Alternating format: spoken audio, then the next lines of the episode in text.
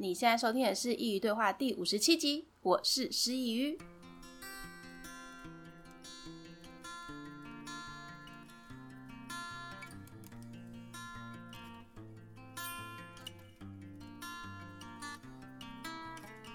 大家晚安。再过几天呢，就是中元节了，所以今天想要分享跟这个相关的主题。但不要担心，我不会再分享灵异故事了，因为上次做送肉粽的时候，其实我自己很害怕。我还记得那一天录音的时候啊，只有我自己在家，我就把房间的窗户全部都关起来，然后一个人在静悄悄的房间里说着自杀啊、灵异、生人勿近的。我其实比你更害怕。所以我就跟小编二号说，我再也不想要做灵异的主题了，因为主持人本人很害怕。但是因为接下来是鬼月，我还是想要分享相关的内容，所以我跟他在讨论主题的时候啊，我就跟他说这件事。于是呢，他就推荐我这一部电影《找死专卖店》。那个时候他大概就跟我说了剧情之后呢，我就决定来当做今天的主题。其实他也有书，但是我只有看过电影。所以今天也是一样，我会先说过故事，之后呢会再聊一聊我从电影中看见的议题。所以呢，接下来会讲这个电影全部的剧情。如果你还没有看过，然后你想要去看的话呢，我建议你先停在这边，然后把电影或书看过之后再回来听今天的内容。那我们就开始喽。故事是发生在一个异域的城市里。在那里的每个人都不想活了，因为自杀的人数实在是太多了。因此，你在大街上自杀是违法的。你可能会想，我都死了还怕罚单吗？但是在那个城市里，自杀罚单这件事会追溯到还在世的家人与亲戚，所以那些想自杀的人必须要找一些隐晦的方式。于是，自杀专卖店就诞生了。在那里，你可以找到各式各样的自杀道具。像是上吊的绳索、毒杀的毒药、武器、子弹，样样都有。只有你没想到，不怕你找不到。这是一个家族企业，目前由三岛和妻子以及他们的两个孩子共同经营。故事的一开始，一位寻死的中年男子被路人引介到自杀专卖店里，寻找合适的死亡方式。最后，在三岛夫妻热情的介绍下，他选择了毒药。用一个安静的方式离开，就如他的一生一样。当他把毒药拿到柜台的时候，三岛的妻子卢里可斯幽默地问他需不需要包装。中年男子说不用，是自用，待会就要喝掉了，包装也没有意义。卢里可斯却跟他说，包装一下看起来比较精美，在用的时候会比较开心。于是还是把毒药包装得像礼物一样。而当中年男子走出店外的时候，卢里可斯跟他说：“永别了，先生。”在他还走不远，卢里可斯命令两个孩子去跟踪他，确认他有确实的自杀。而当两个孩子看着他把毒药喝下去，毒发身亡之后，弟弟跟姐姐玛丽琳说：“他觉得帮人自杀实在是太无趣了，他想要跟爸妈好好的讨论一番，他们不想要再帮人自杀了。”姐姐也认同他。于是他们马上回家了，想要跟父母好好的讨论。但是他们一回家，妈妈卢里可斯却即将临盆，正送往医院的路上。说起来很讽刺，一个帮人家自杀的小店，却同时也孕育着新的生命。到了医院不久，家中最小的儿子艾伦诞生了。但艾伦一出生就是一个喜欢笑的孩子，三岛和卢里可斯觉得很困扰。有一天，有一位老太太上门购物。却看到在婴儿车总是在笑的艾伦，于是心情也变好了，并开心地跟三岛夫妇说：“能听到孩子的笑声是件很棒的事情。”但他们却不开心了，他们硬是把艾伦的笑容往下拉，变成一个难过的样子，就像他的哥哥跟姐姐一样。但是当他把手放开，艾伦又变成一个爱笑的模样。三岛夫妇非常的苦恼，甚至不愿意承认艾伦是一个乐观的孩子。认为他是家中的一个问题儿童，他越是开心，他们越是烦恼。但艾伦就这样开开心心的长大了。长大的艾伦开始会在店里帮忙，但他总是笑脸迎人的和顾客说再见。卢里可斯一再的纠正他，不能说再见，要说永别。不过艾伦也只是听听而已，他还是跟客人说再见。他和这个家的每个人都不一样。他的哥哥姐姐也想要寻死，但是妈妈不肯。卢里克斯跟他们说，如果他们死了，就没有人继承这间店了。那那些需要协助早死的人们也就无法顺利的死去。于是每次都要他们放弃自杀这个念头。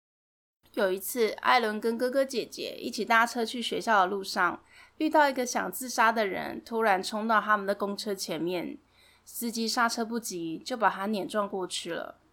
坐在最后面的艾伦看着被车碾过的尸体，突然难过了起来。这也是他的脸上第一次有了悲伤。他和他的朋友们说：“这个城市的每个人都要自杀，太难过了。”他说：“如果这个情况再持续下去，大人们都死光了，那他们也变成孤儿了。”车上的孩子们都说他们知道，但他们也束手无策。艾伦却说他有个办法可以改变这个都在寻死的城市。于是他和一群也是开心的孩子们开始进行他们的计划。那天，三岛出门外送商品。他走进了门，看到一个垂垂老矣的老人躺在病床上等待死亡。那个老人他想死，是因为他活得太久了，他的亲人都不在了，而他也是因为久病卧床，活得太难过了，所以他向三岛订了一瓶毒药。他收到之后非常的开心，跟三岛说钱就在他的床底下，要他自己拿。说完，他就马上把毒药喝了下去。看到床底下满是钱财的三岛，非常的开心。但是当他一抬起头，看见喝下毒药、毒发身亡的老先生，却非常的难过。他突然开心不起来了。他拿走了钱，默默的关上老先生的家门，回家去了。在回家的路上，他听到一群孩子们的笑声。他厌烦的转过去看，却看到了自己的小儿子艾伦。于是他更生气的要艾伦马上跟他回家。父子并肩的走着，但是艾伦的好心情却让三岛越看不惯。于是他拿出了烟，并告诉他这个是个好东西，多吸多健康。艾伦也不疑有他了，就这样一路抽着烟回家。而到家门的时候，三岛还问艾伦要不要再多抽一根再进家门。艾伦笑着答应了，于是在家门口抽起烟来了。而妈妈还有姐姐看见艾伦在抽烟，很惊讶地问三岛为何艾伦在抽烟。三岛只是悠悠的说着一句：“晚点再跟你解释。”就这样进了房间去了。那天晚上是姐姐玛丽琳的生日，全家人在晚餐时一起庆祝，大家都送她与死亡相关的礼物。而当她打开艾伦的礼物时，她开心的跟艾伦说谢谢，送他一条可以勒死自己的丝巾。但艾伦跟她说：“不是，这个要绑得松一点，像这样。”他边说边把丝巾系在玛丽琳的脖子上。他说：“你看，你这样很美。”还送她一张 CD，说她可以边放着它边跳舞。这是玛丽琳第一次收到这种礼物。她突然因为弟弟精挑细选的礼物，人生有了不一样的想法。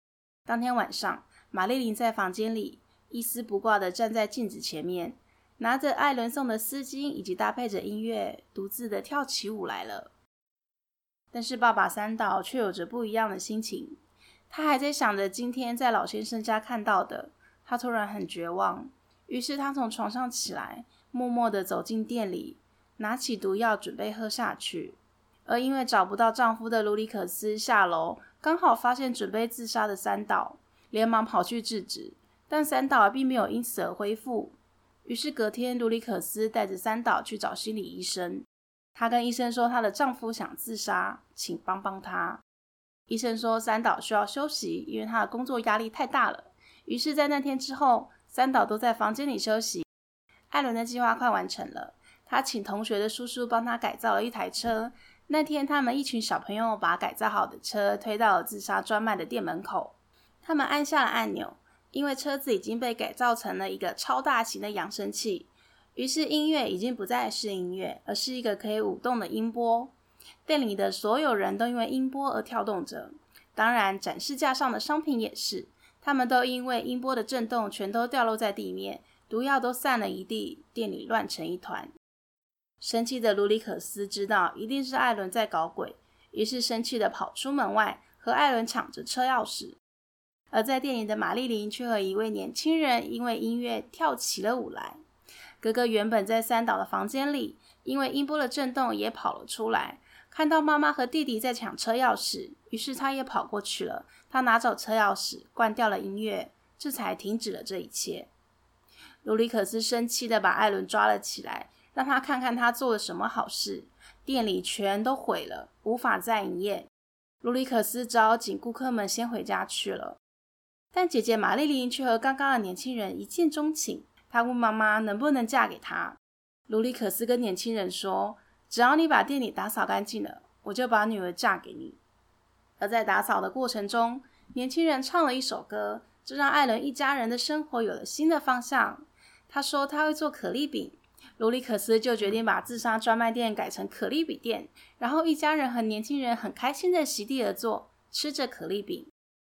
而在房间的三岛，因为可丽饼的味道被吸引过来，当他一下楼，他看到一家人和乐融融的吃着可丽饼，他非常的生气。艾伦看见生气的爸爸，便主动上前说抱歉，这一切都是我造成的。但三岛不能接受。他拿起了武士刀，疯狂地追杀着艾伦。艾伦只能一直跑。最后，他跑到了一个屋顶，在屋顶上，他向三岛说：“爸爸，如果我这么做能让你开心的话，那我愿意。”说完，他便跳下去了。在屋顶上的三岛以及其他家人们都傻了。卢里可斯开始埋怨着三岛，说是他逼死儿子的，说他不会原谅他。而三岛也没有因为艾伦自杀而感到开心。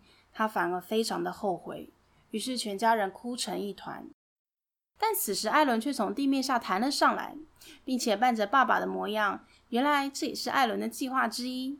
他先请朋友们拿着弹跳床在地下等着他，而全家人就这样在艾伦的弹跳模仿秀中第一次真心的笑着。后来自杀专卖店就真的改成了可丽饼店，原本阴暗的角落突然活络了起来。那些曾经上门顾客的灵魂。也被这样欢乐的气氛给吸引，纷纷从地下窜了出来。他们看着那些开开心心走进店里分享食物和情绪的人，突然觉得非常的后悔，他们没有早一点看清生命的价值，却选择结束自己的人生。就这样，自杀专卖店因为总是开朗的艾伦而歇业了，改成传递欢乐的可丽饼店。一家人从此过着明亮的生活。这个故事就到这里啦，因为这是一部歌舞剧。所以比较多的时候都是在唱唱跳跳的，其实看起来很欢乐，因为这也是一部黑色幽默动画，所以蛮多地方都会让你噗嗤一笑的。但你说我真的在这电影看到很多议题吗？其实我觉得还好，对我来说就是一部轻松看过的电影。虽然它的题材很有趣，但我好像看不出太多作者想要表达的。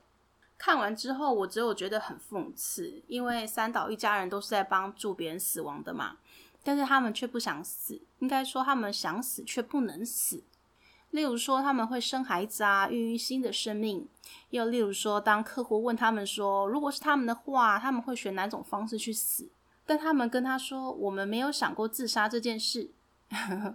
又例如，他们其实不喜欢帮助别人自杀，但却也同时秉持着我们必须帮助这些人，所以我们必须活下来，我们不能够去死。但我觉得这些都是他们为了活下去而给自己的借口。或许作者是想表达出一个奇怪的氛围吧，因为整个城市都这么做，所以他们觉得这样做是对的。但他们没有发现，他们其实并不喜欢死亡这件事情，只是大家都是那样，所以他们最后必须都要选择这样一条路。于是，当艾伦这样的小孩子降临的时候，他们觉得那是不对的，开开心心是不对的，像三岛那样。他觉得儿子一直在笑，让他很厌烦。或许是想讽刺悲伤的人，其实是因为自己在排斥正向的人生吧。但说真的，我看完之后其实没有太多的感触。所以呢，我在写这篇稿的时候，我就上网 Google 了一下大家的读后感。之前我说这也有书嘛，其实我发现蛮多人跟我一样，也是没什么感触的。我在看的时候就觉得黑色幽默部分蛮好笑，除了要跟客人说。永别不能说再见，还有就是在其中，艾伦他常常会跟妈妈讨抱啊，然后走的时候会跟跟妈妈很开心的说再见，这些这些小细节，确实在看的时候是真的蛮有趣的。然后最后看到艾伦他没有死掉，我其实也觉得在预料之内。虽然这是一部法国的电影，但却有个好莱坞式的结局。但是那时候在查读后感的时候，因为刚刚说比较多的还是书嘛，呃，我看大家的分享，好像书中他的结局是艾伦真的是死掉的，他并没有像电影中这么欢乐，就突然给你一个奇迹似的复活这种。所以我在想，如果这个电影它也是遵循原作，让艾伦真实的死去的话，我觉得或许我会有其他的感触吧。但因为我看的时候就不是，所以我真的看完就觉得这是一部小朋友可以看的电影，开开心心的。然后或许就会让他们看完之后，对于自杀这件事情能够再三的考虑一下。